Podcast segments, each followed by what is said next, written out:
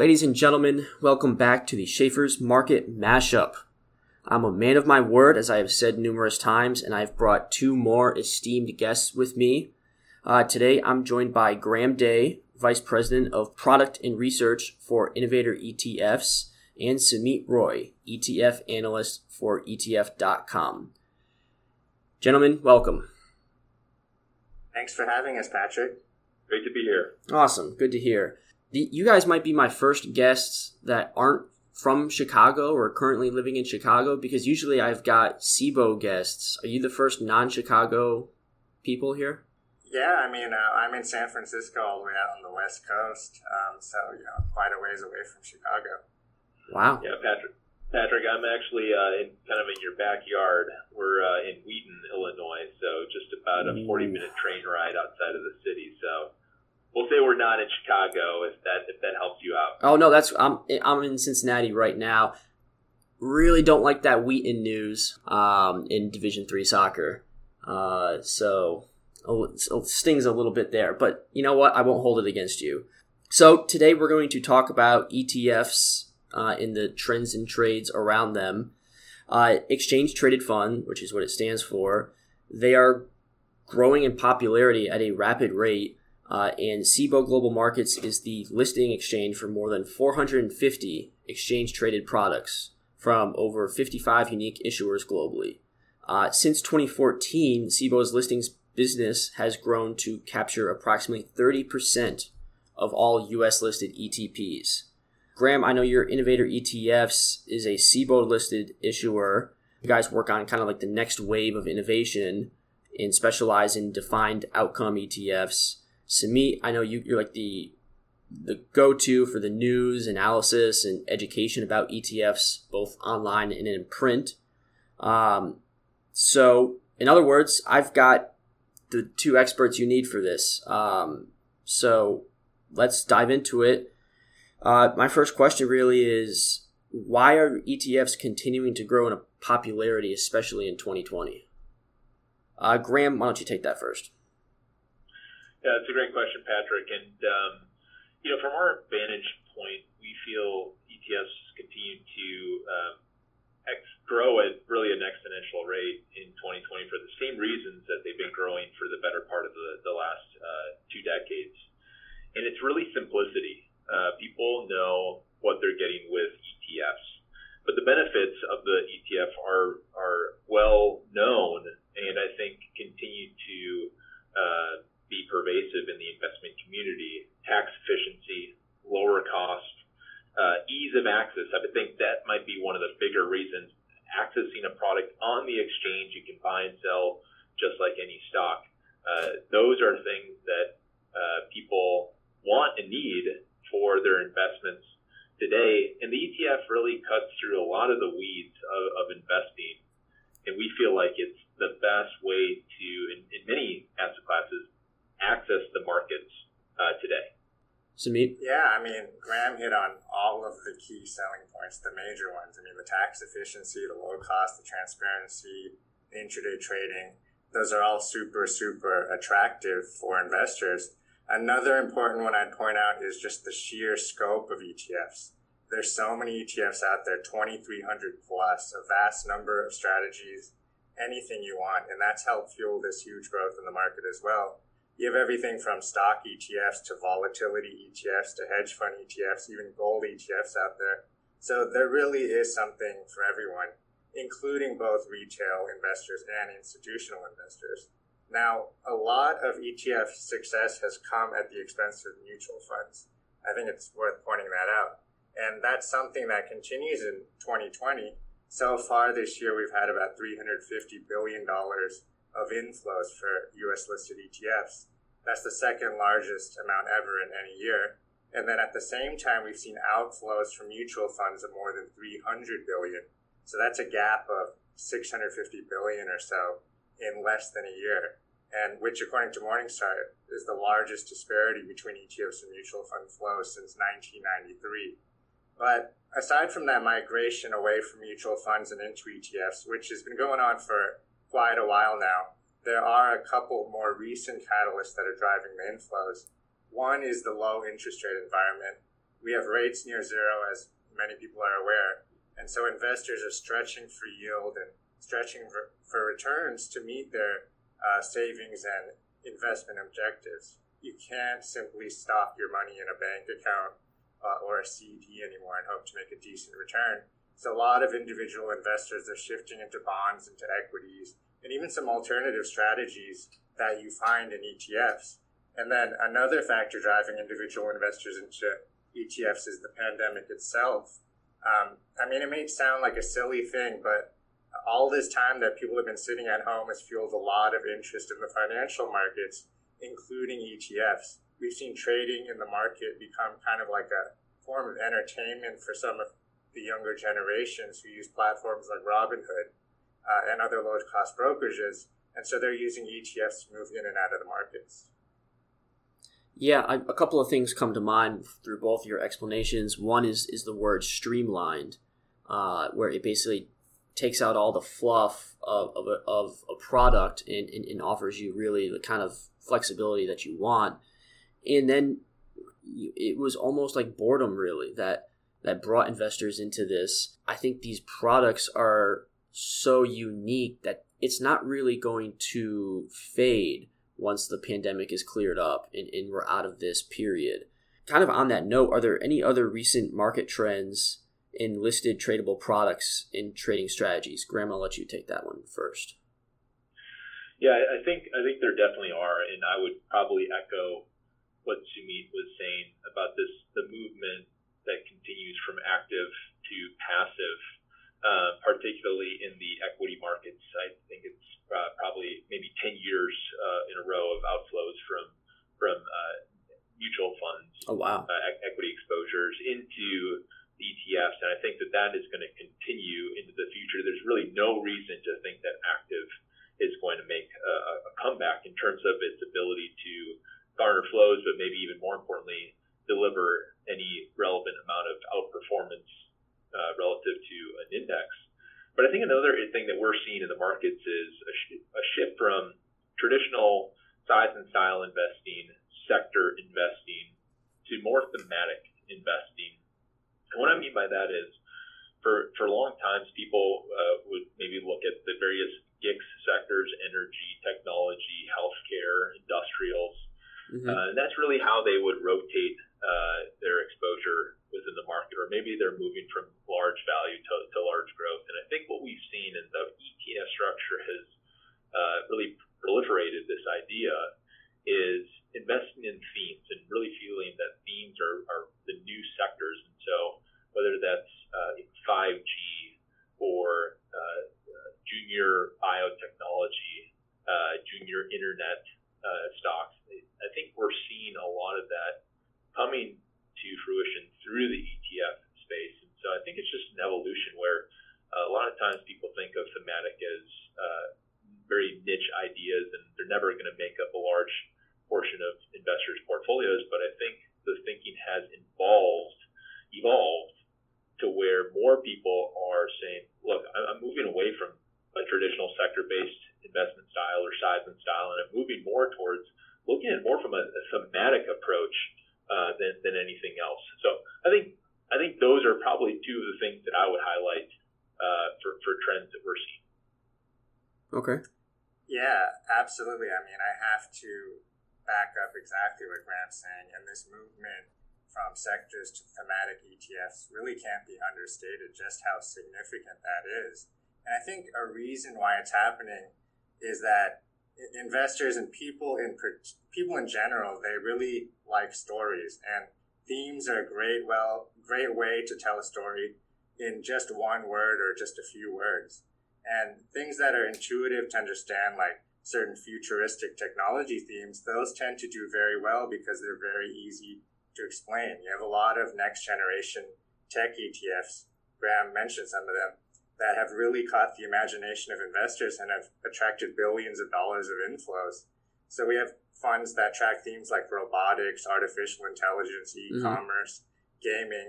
People understand those ideas, and these ETFs have done really well, not just in terms of popularity, but also in terms of performance, especially with the pandemic acting as a tailwind for a lot of these funds. So when you see some of these funds up 50, 60, 90, 100%, that adds interest to them as well.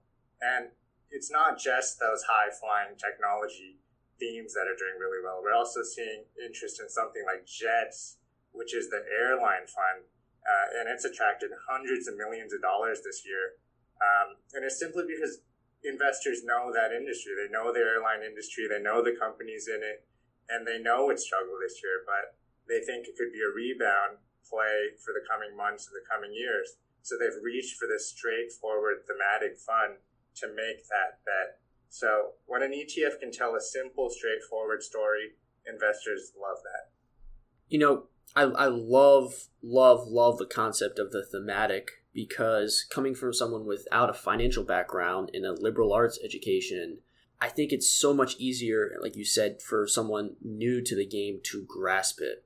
Uh, and for example, we at Schaeffer's wrote an article about a month ago talking about the correlation between jets and I think it was the financial XLF ETF, so the, the, the, the banking one. And it was so easy just to plot and pinpoint when you when you make break it down from banks to airlines and i think that is incredibly intriguing to these new droves of investors that are coming in to back up for a second i mentioned it earlier graham talk to me about defined outcome etfs yeah i'd be happy to patrick and, and maybe um, for those that aren't aware of, of what a defined outcome etf is um, really very simple. It provides beta exposure to a well-known index like the S&P 500. And in exchange for uh, capping upside appreciation over a one-year period, we provide a known built-in buffer of 9, 15, or 30 percent. And you know, we think that that's incredibly valuable for many investors today. I think 2020 has highlighted uh, really the need for people to reevaluate their ability to take risk in the market. When the, the stock market sold off uh, over 30% here in 2020, many people were uh, had to wake up and say, can I take on this type of risk? And, and what if the market correction had lasted even longer as, instead of uh, rebounding significantly? And that's really the power of the defined outcome ETF is that you can buy it and know exactly how much upside you have relative to, say, the, the S&P 500, as well as how much downside buffer I have against losses. And the uh, the concept of defined outcome investing isn't new uh, to the or it's new to the ETF world, but it's been around for decades in other uh, wrappers, other bank, whether it's through banks or insurance companies. But the ETF uh, wrapper is just another way to deliver these types of payoffs. But we think that the benefits that they provide investors uh, are significant. Through the ETF wrapper, there's liquidity, there's daily transparency, there's tax efficiency, there's no credit risk. And before these ETFs, there really hadn't been a way to be able to own the market with a level of protection in place uh, prior to investing. And we think that that's game changing for a lot of those that uh, we talked about thematic investing. At the end of the day, thematic investing is never going to make up the large portion of a client's portfolio. Uh, most people are owning a healthy mix of, of stocks and, and, and bonds uh, but as you look at maybe the clientele of a, uh, or looking at retirees or pre-retirees, their risk tolerance is is lowering, and they may be looking at the stock market today and saying, "Gosh, should I be invested in, in stocks or uh, that are at all-time equity valuation levels, or what about bonds? Gosh, they're not yielding anything." Mm-hmm. Uh, the defined outcome ETFs are a happy medium for a lot of those investors because they can stay invested in the markets. They can own the S&P 500, but they can have a known built-in buffer against losses. And so it's that peace of mind for a lot of uh, more conservative clients that can keep them invested as opposed to saying, you know what, maybe I just need to put more money on the sidelines. And with rates at zero, you're not earning anything on that. as Sumit pointed out. So the Fed is telling you you have to take risk if mm-hmm. you want to make money. But these ETFs are a, a solution for people that say, like, I understand I need to take risk, but I want to know uh, what I'm getting before I invest, and that's exactly what the defined outcome ETFs provide. For fear of of dating myself and sounding like a millennial, it essentially eliminates like the fear of missing out, really, because even you know the most conservative people can can dip their toe in how are options utilized with the defined outcome ETF? Is, is there a difference when compared with the other options type that's applicable to us at Schaeffer's here, of course? Yeah, so we use flex options to construct these ETFs, and, and a lot of times people can think options that sounds complicated. Not sure if I really want to go down that path, but in reality, these are amongst the most simple ETFs that we've we've ever built and they hold a basket of options that are fixed for a one year outcome period. We don't do anything for that one year outcome period. We're not buying and selling options. We buy a basket that provides the defined outcome over the one year period. Okay. And then only at the end of the outcome period do we change the basket and we'll, we'll rebalance into a new one year outcome period by a fresh basket of options that will give you a new upside cap to the market as well as a fresh downside buffer. But the biggest difference of our ETFs and really the first time ever in a 40 act fund is this defined outcome. Mm-hmm. Options have been used in 40 act vehicles for decades, but they've never given an investor an ability to achieve a defined outcome. Again, meaning I can buy it today and know that if the S&P goes up 10%, I'm going to match the returns of the S&P up 10, 10%, one for one. Mm-hmm. If the S&P goes up 20%, maybe I'm going to be capped out at 12%. So that's where I'm giving up some of my uncapped exposure uh, for a known buffer. And if the market drops 5%, I'm going to be buffered. If it drops 15%, if I have a 15% buffer, I will not participate in any of those losses. And if the market drops 30%, I know that uh, I will only participate in the last 15%. And so again, it's it's knowing before you invest, that's the what makes these defined outcome ETFs uh, so game changing. Yeah, it, it, it sounds almost too good to be true at this point. Um, you mentioned at, you know, a couple of times the risk management involved with ETFs. Sumit, can you elaborate on the benefits and the advantages that they have when it comes to risk management? Yeah, the, the benefits come back to what I talked about earlier and that is just the sheer scope of the ETF market gives investors the ability to buy so many different strategies. You can mold your portfolio to fit your risk tolerance easily. If you want to diversify, you can diversify across asset classes, across sectors, across geographies. You can overweight and underweight industries. On the fixed income side, you can raise or lower the duration of your portfolio by buying different ETFs. You can buy uncorrelated assets like gold and VIX futures. And like Graham was saying, you can buy these defined outcome ETFs, which are just fantastic instruments for hedging your downside risk while maintaining a lot of that upside potential. If you look at what we saw earlier this year when the S&P 500 dropped 30% plus in a matter of weeks, the defined outcome ETFs only lost a fraction of that amount. Wow. And then when the yeah, and then when the S&P 500 rebounded, the defined outcome ETFs captured most of that upside, if not all of that upside. So that kind of risk reward profile is very compelling for some investors who are more risk averse. Yeah, and, and speaking of risk adverse, we are approaching less than two weeks away the monumental volatility you know event that is the U.S. presidential election. What could some possible outcomes be with ETFs in regards to, in general, whatever happens with the election? Yeah, I think um, it's, it's, a great question, and maybe to even borrow from Sumit, uh, he had mentioned earlier, there, there's really an ETF for, for everything. And so whether you think the election could impact things like clean energy uh, for if, if Biden wins, or uh, if you want to play oil, uh, there's there are ETFs to give you that exposure and if you're looking to, to maybe take some risk off the table leading uh, up to and through the election, again, that's uh, one of the reasons, areas where we see our defined outcome ETFs being used. Uh, because a lot of times you see these strategies that come to market with uh, risk management being touted as their selling points, but the problem is they, they work until they don't.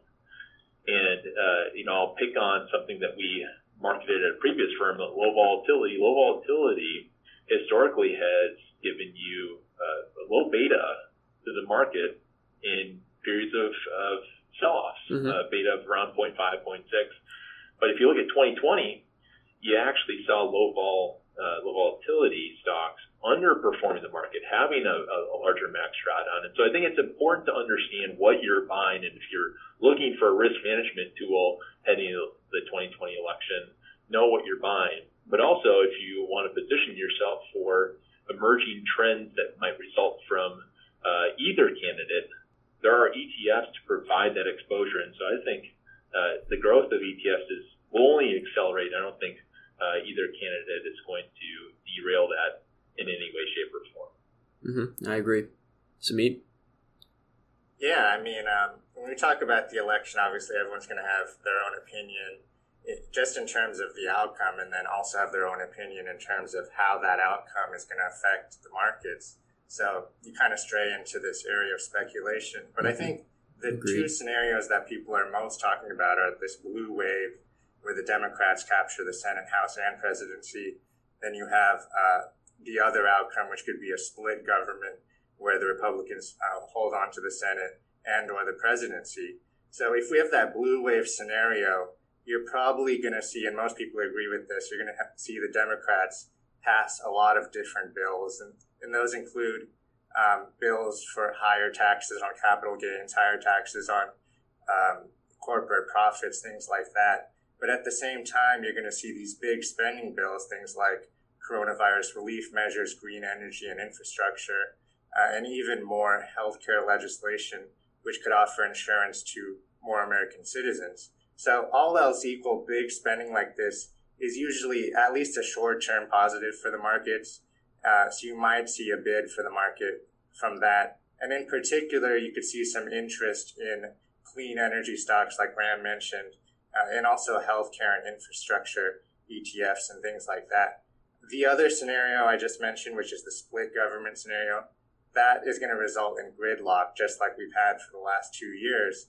Usually the market does like gridlock, but one thing to uh, keep in mind is that in that scenario, tensions between uh, China and the US could stay high, especially if President Trump uh, is still um, in power.